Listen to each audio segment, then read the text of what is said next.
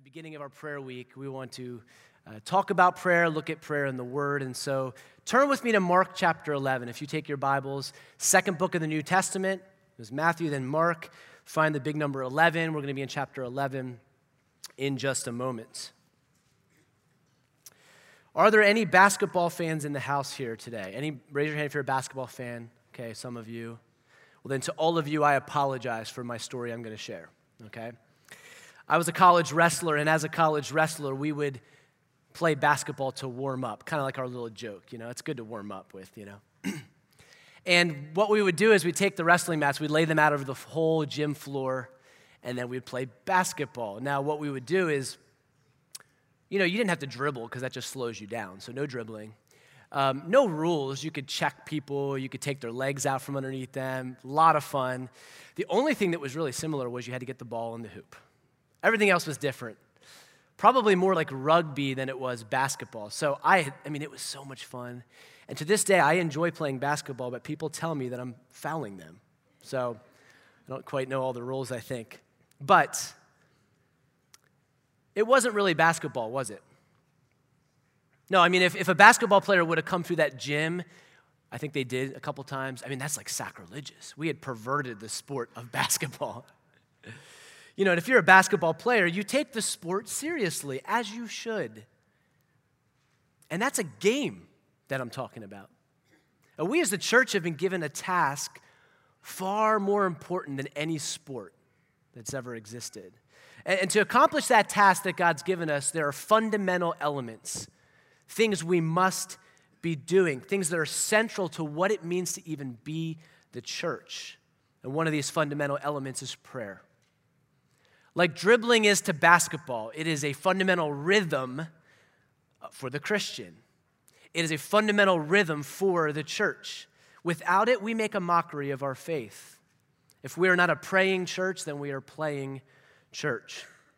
I want you to look with me at Mark chapter 11 and this final Passion Week of Jesus. So if you come to Mark 11 and you're reading through the book of, Mark, you're now entering the Passion Week, the final week before Jesus dies. And in the beginning of the chapter, we have the triumphal entry, right? Jesus enters in on the donkey, and everyone's shouting, Hosanna! Blessed is he who comes in the name of the Lord. But if you read the different gospel writers, you understand that Jesus is actually weeping. He's weeping for Jerusalem, for Israel, because his heart is burdened because they've rejected him. And then he spends some time looking around the temple, you see, in Mark 11. And then he returns to Bethany, and we pick up the story in verse 12 the next morning as they're traveling back into Jerusalem from Bethany. So Jesus and his disciples. Let's read Mark 11. Read with me verses 12 through 24. I'll read if you follow along here. Mark 11, verse 12 and following. God's word says this On the following day, when they came from Bethany, he was hungry. And seeing in the distance a fig tree in leaf, he went to see if he could find anything on it. When he came to it, he found nothing but leaves, for it was not the season for figs. And he said to it, May no one ever eat fruit from you again. And his disciples heard it. Pause right there.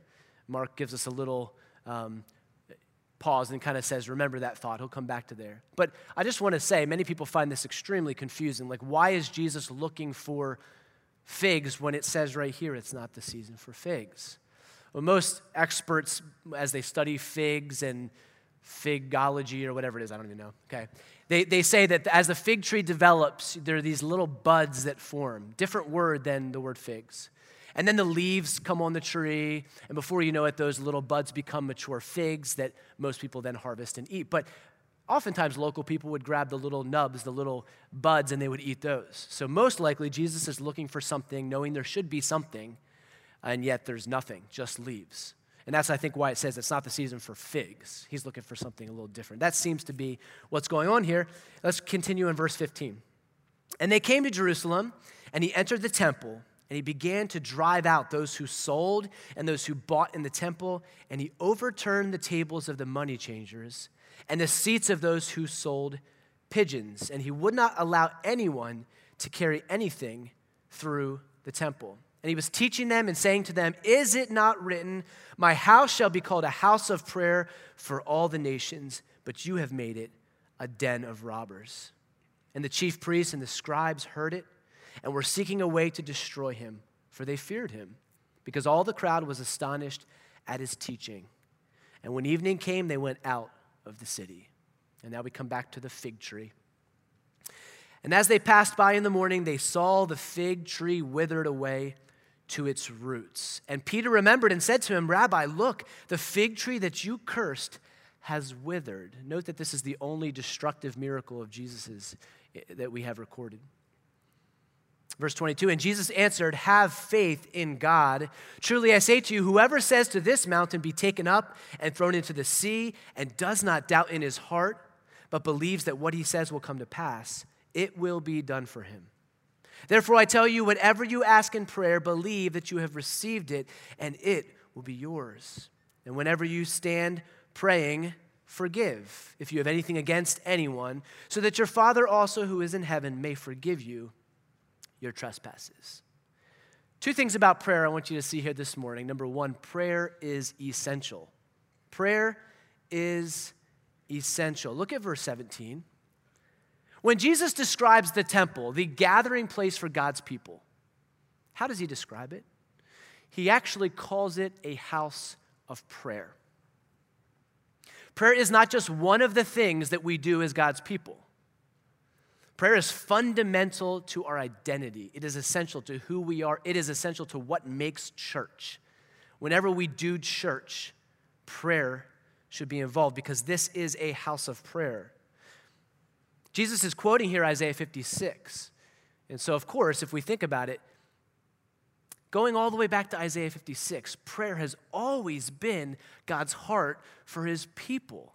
It's one of the things that defines the gathering of God's people together to worship in any fashion is prayer. The scriptures tell us that the disciples regularly prayed at the temple, just as we see here, Acts 3:1. Now Peter and John were going up to the temple at the hour of prayer, the ninth hour. And the Jewish synagogue, which became where God's people worshiped corporately once the temple was destroyed, that synagogue often was just simply described as a place of prayer. So you'll see in the scriptures like Acts 16 13 that Paul is speaking about this, and he says, You know, on the Sabbath day, we went outside the gate to the riverside where we supposed there was a place of prayer. So the synagogue is just simply called a place of prayer. And we know that the church, from its very inception, was a place of prayer. Acts 2 42. And they devoted themselves to the apostles' teaching and the fellowship, to the breaking of bread and the prayers. Prayer makes the short list for what it means to be church, to do church. You know, you can read all kinds of manuals on the church and all of that, but when we look to what the church is supposed to be, we look to passages like Acts 2:42. What is the church supposed to be? And there's a short list here. There, there are a lot of debatable things about how you should do church, like chairs or pews, or contemporary music or traditional music, or Cheez Its or goldfish crackers in the nursery. I mean, there's a lot of freedom here, right? A lot of freedom.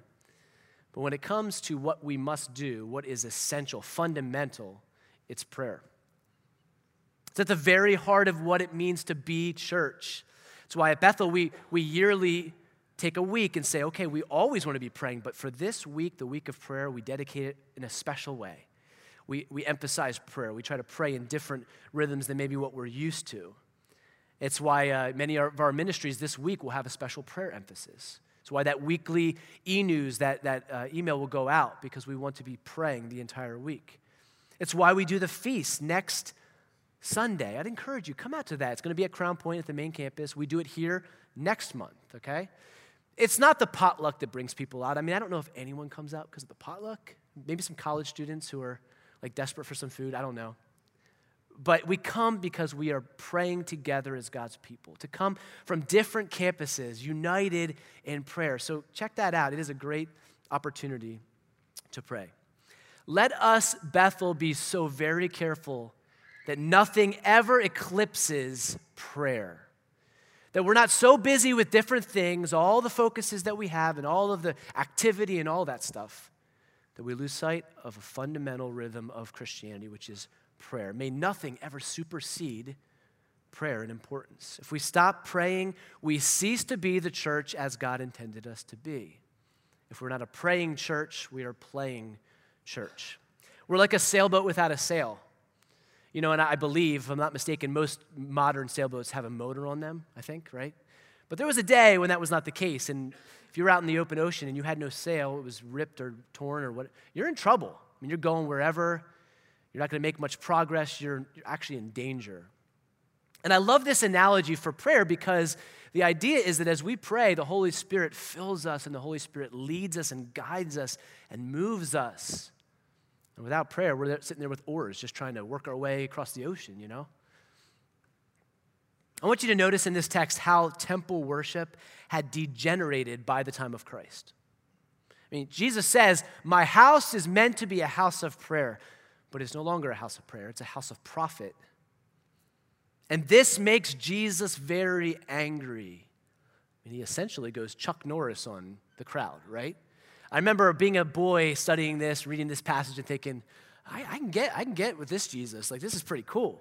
And in my mind, I think probably I was imagining it a little different than it actually was. He's in the middle. Jesus does a roundhouse. They all fly in from the circle. Like, you know, I had an imagination, but but, but this is the only time that Jesus was ever violent.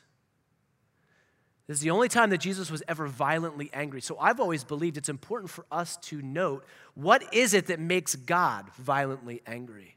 And don't you think that would be important to note? What is it that makes God violently angry? And he says this, and I believe he said this not mumbling, not whispering, not genteel. I think he said, My house shall be called a house of prayer and you've made it into a den of robbers, and fury in his eyes, righteous anger. I would love to spend so much time here. I'd love to talk about God's heart for the nations. Notice he says, My, ha- my house shall be called a house of prayer for all the nations. See, Jesus is clearing the, the court of the Gentiles. That's where all this money changing is happening.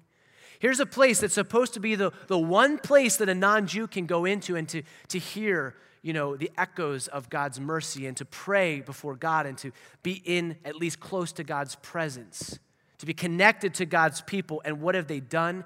They've stolen that from the Gentiles. In fact, the, the average Jew was expecting the Messiah to clear the temple of Gentiles, but he comes and clears it for the Gentiles. I'd love to talk about God's heart for the nations and missions. I'd love to talk about racism because I think this passage addresses the sin of racism. But we don't have a lot of time and we're going to focus on prayer. So we're going to keep on moving here. And I, I want to read Isaiah 56, which is what Jesus is quoting. Jesus is quoting Isaiah 56, 6 through 8. Notice, though, God's focus on those outside of Israel.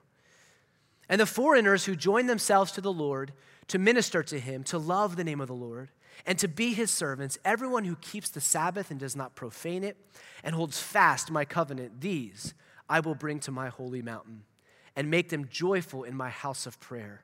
Their burnt offerings and their sacrifices will be accepted on my altar, for my house shall be called a house of prayer for all peoples. The Lord God, who gathers the outcasts of Israel, declares, I will gather yet others to him besides those already gathered.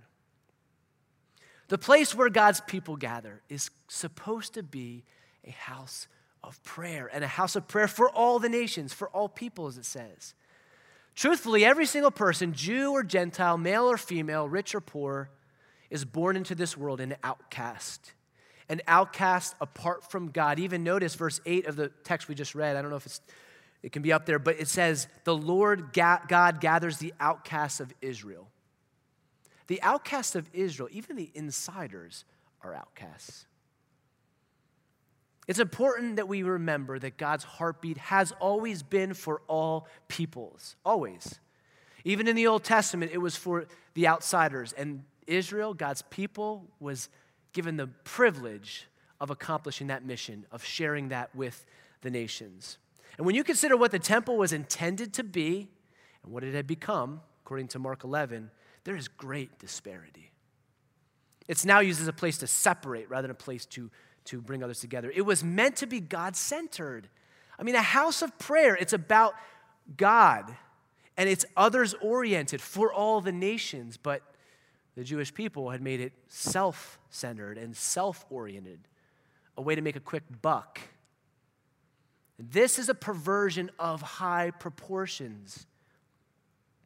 When we as a church, we get away from God centeredness, we get away from others orientedness, we start to turn selfish and we're no longer functioning as the church. And I believe prayer is essential in this endeavor. I, b- I believe that prayer, when we're engaged in passionate prayer for our community, when we're engaged in passionate prayer for those in our small group, when we're engaged in passionate prayer for our leadership, and when we're praying for those that we're sharing the gospel with, and we're doing all that this as a church, it keeps us from being self centered.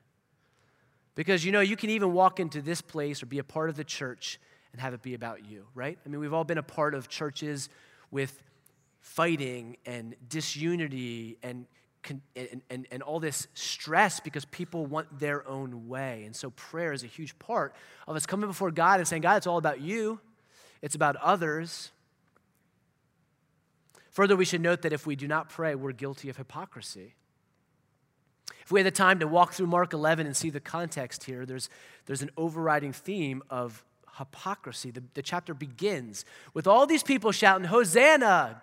You know, blessed is he that comes in the name of the Lord. And then five days later, they're shouting, Crucify him, right? We have a fig tree that has no figs, no buds at all, its appearance without substance. We have a bustling temple with the appearance of life, but it lacks purity and it lacks integrity and it lacks worship. And then the chapter ends with these religious authorities who are attacking Jesus' authority. Who, who makes you God, you know? And prayer f- fits right into the middle of all this.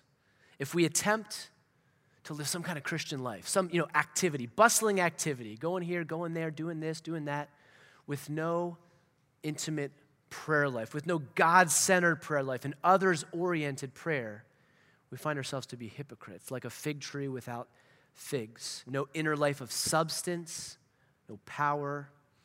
So we need to be a praying church because it is essential to what it means to even be the church, to be a Christian. It is essential. But also, notice this morning, prayer is powerful.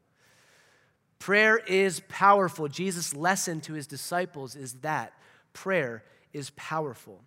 We could look at several lessons from the fig tree, but Jesus zeroes in on one in particular, and it's this prayer fueled by faith is extraordinary. Prayer fueled by faith is extraordinary. Read verse 22 through 24 with me again. Notice Jesus' words. And Jesus answered them, Have faith in God.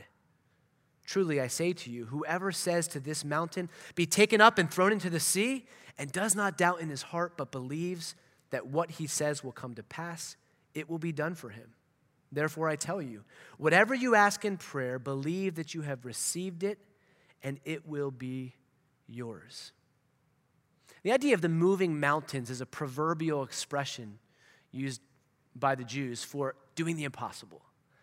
And really, the idea is that prayer supersedes the natural realm, even the natural laws, the natural rules, Think of the example of Elijah. Remember in the Old Testament when Elijah prays for a drought and it doesn't rain. And then he prays for rain and rain comes. And so now Elijah's prayer has now superseded the natural cycle of things. Of course, it's God who's doing it, but Elijah prays and it happens. James 5:16, therefore confess your sins to one another and pray for one another that you may be healed. The prayer of a righteous person has great power as it is working. Great power as it is working. One example I can think of of the power of prayer.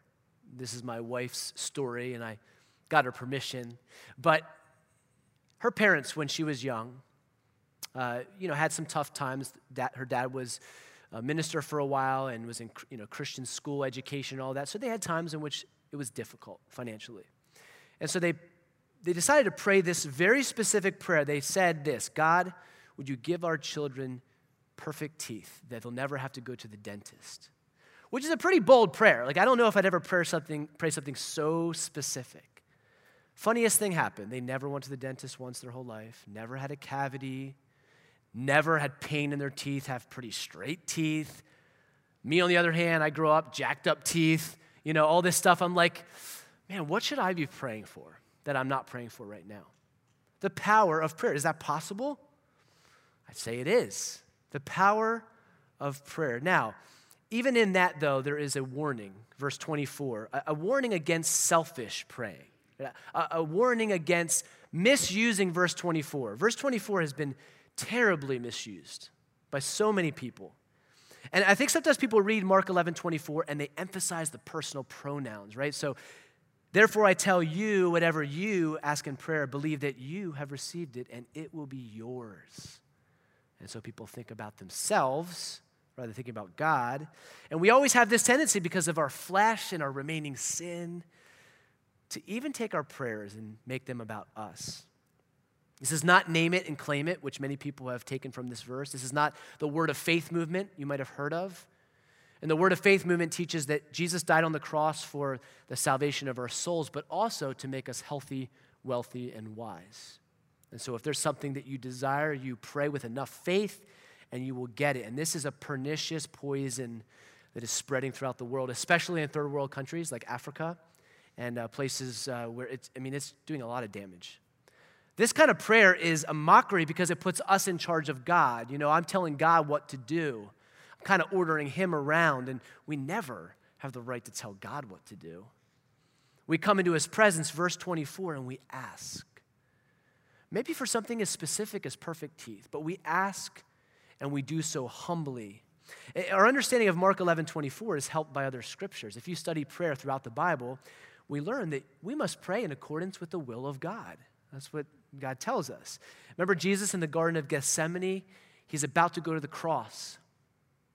And he's facing that down. And he, and he cries out, My Father, if it's, be, if it's possible, let this cup pass from me, but not my will, your will be done. Now, Jesus did not have the cup pass from him, he drank that cup. Did Jesus lack faith?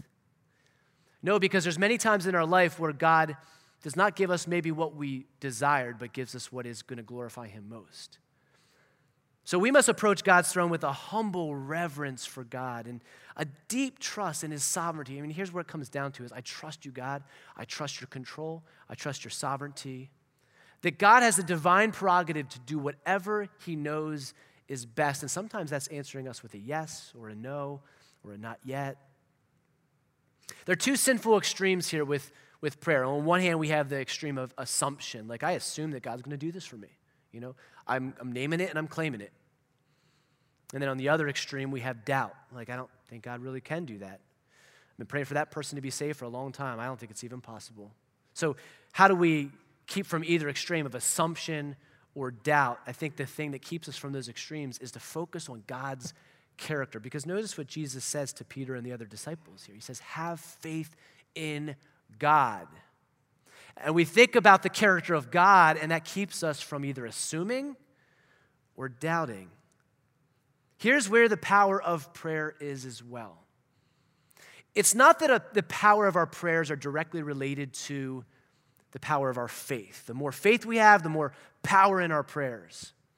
That's not what Jesus says here. He says, have faith in God in fact, another passage where Jesus is talking with his disciples, and his disciples say, Give us more faith. We want more faith. Jesus says, If you had real faith the size of a mustard seed, you could move mountains. It doesn't take a lot of faith, it takes faith in God. So, yes, we must have faith, but Jesus' emphasis is not our faith, but the God of our faith. I'd use this illustration prayer is like pulling the trigger of a gun. I had an opportunity a little while ago to do some uh, shooting of guns with some of the pastoral staff. And I got to be honest, I'm not a big gun guy. My dad is. Um, anytime I have something really powerful next to my head like that, I'm a little nervous. Uh, just being honest here. And so, but I, you know, I jumped in. I did that whole thing, and I did enjoy the Colt 45 with like the spin thing, whatever that is. Um, but but I, I, you know, when you shoot a gun and that bullet flies through the air and it hits the target, it's not because you're powerful or I'm powerful. The, it's all the gun. The gun is powerful, but you pull the trigger and then it happens. Prayer is powerful because God is powerful, not because you're powerful, not because you have this powerful faith, but you have real faith in a powerful God, and it's Him that, that accomplishes it. It's Him that does it. So if we want to see more and more power in our lives, more and more power in this church, more power out there with unsaved friends, we need to pull that trigger of prayer. The task that God is calling us to as a church is supernatural. It is super, it's above the natural order. This is not a business. If this was a business, then we would just accumulate some really savvy businessmen and women, and then we would build this thing, and if we build it, they will come. But it's actually something that's supernatural. It takes more than just savvy, it takes more than just vision, and, and a lot of that's helpful. We need that. But it's supernatural. We're talking about making disciples, finding men and women and boys and girls who are enemies of God, who are dead spiritually, who are blind and who cannot see spiritual things, who need the Holy Spirit to, to awaken and to bring life, and then the Holy Spirit to change them, to, to make them more and more like the image of Christ. That's supernatural. That requires more than, than just our intellect. It requires more than just our savvy. It requires supernatural, and so it, it requires prayer. We cannot do the work God has called us to do without the power of prayer. Without faith fueled prayers, what are we doing? What are we even doing as a church? I will tell you what we are doing by way of illustration. Kind of silly, but I imagine it this way. This just shows you how strange I am. It's like us pushing each other around in the grocery store in those carts with the little race car in the front, you know? When no engine, no power, acting like we're driving, you know, like how your kids do. When God has given us this Porsche 911, or maybe it's a Shelby Cobra or whatever car you prefer, okay, to just open up on Route 41. Or maybe the Autobahn because we'll get in trouble on Route 41, okay? and, and, and we are called to fly on mission from God, and we're sitting here playing church. If we're not a praying church, then we're a playing church. Uh, just keep that in your mind. Bill Hilligans and I pushing each other around in a grocery store cart. How embarrassing would that be, right? See, but it, as a church, if we're not praying, we're missing a fundamental element of what it means to be church. And so this is a this is a challenge to me, to you, to us corporately. How much are we praying? How much are we praying? Because prayer is powerful, because it's essential, it must be the lifeblood of what this church does. It must be the lifeblood of all of our ministries. Anything else is a shoddy substitute. So, be praying. Be praying for more and better. I'll give a little update in a moment on that. Be praying that God works through that endeavor, through the desire to reach more people, to build better disciples. Be praying for Verge student ministries at every campus, especially be, be in prayer for the Crown Point campus as they go through transition right now. Be praying for our local outreach, for global partners, for those that are lost that you're sharing Christ with. Pray, pray, pray. If we neglect prayer, this powerful means of grace that God has given us, then we cannot be the church God has called us to be. I want to be a praying church. Amen? I don't in any way, shape, or form want to play church. And I don't think you do either.